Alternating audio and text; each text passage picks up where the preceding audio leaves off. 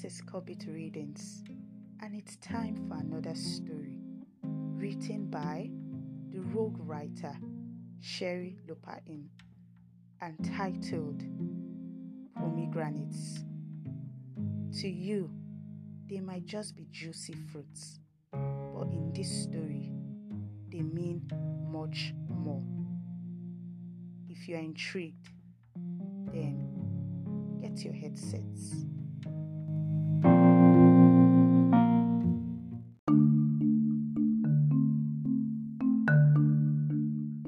Pomegranates, Part 1. They say Arizona is a place for folks to start over, and that's what I had in mind when I landed in the high desert of Prescott. I remember it was the year the sun rose red over the United Kingdom, and boiling wine flowed across the hills of Northern California. It was also the year I met Helen. Folks like me don't like other folks' judgmental stares, so we stay indoors and keep to ourselves. I didn't have no friends to help me move into my two-bedroom duplex that Saturday afternoon, when Thanksgiving was in the air and cold crispness stung my cheeks. I was lifting boxes from my pickup truck into an empty living room when I heard her voice before I saw her face.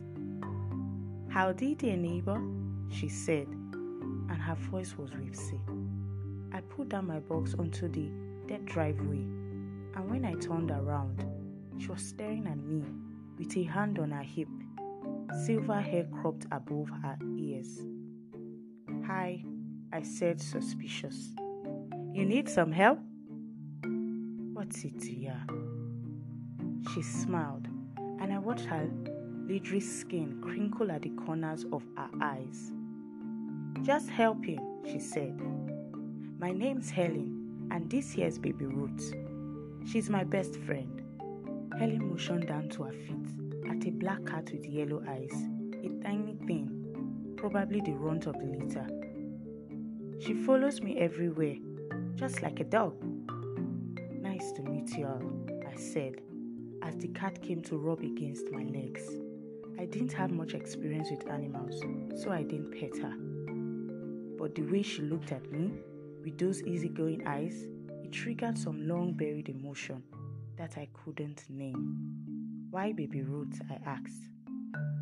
"'Cause that's the best damn candy bar ever made by mankind, and it fits her, don't you think?" The cat meowed. "Sure, I suppose," I said. "What's your name?" I froze, never big on sharing personal details right away. A girl can never be too careful. "Jessie," I said after a few moments. "Jessie Jane Jones." I bit my lip for giving her my full name, unsure why I did it. "Well, ain't that a pretty name?" Helen responded, cracking a smirk. "So, back to my original question. Miss Jessie Jane Jones, do you need some help?" I was going to tell her no, that I got it myself, that I was used to being on my own, but I said yes.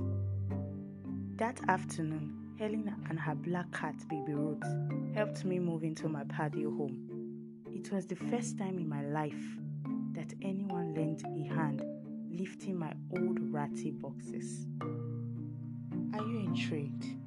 Then stay tuned for Pomegranates Part 2.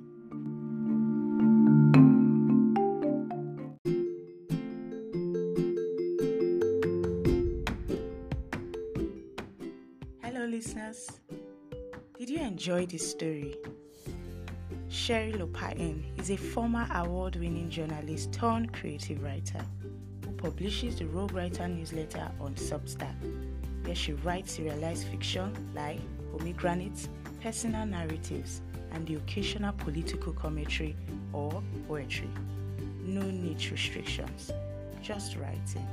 If you liked Pomegranates and are looking for something real in today's soundbite world, then head over to Rogue Writer and subscribe to it. Sherry is planning more serialized fiction in the near future, and you don't want to miss it.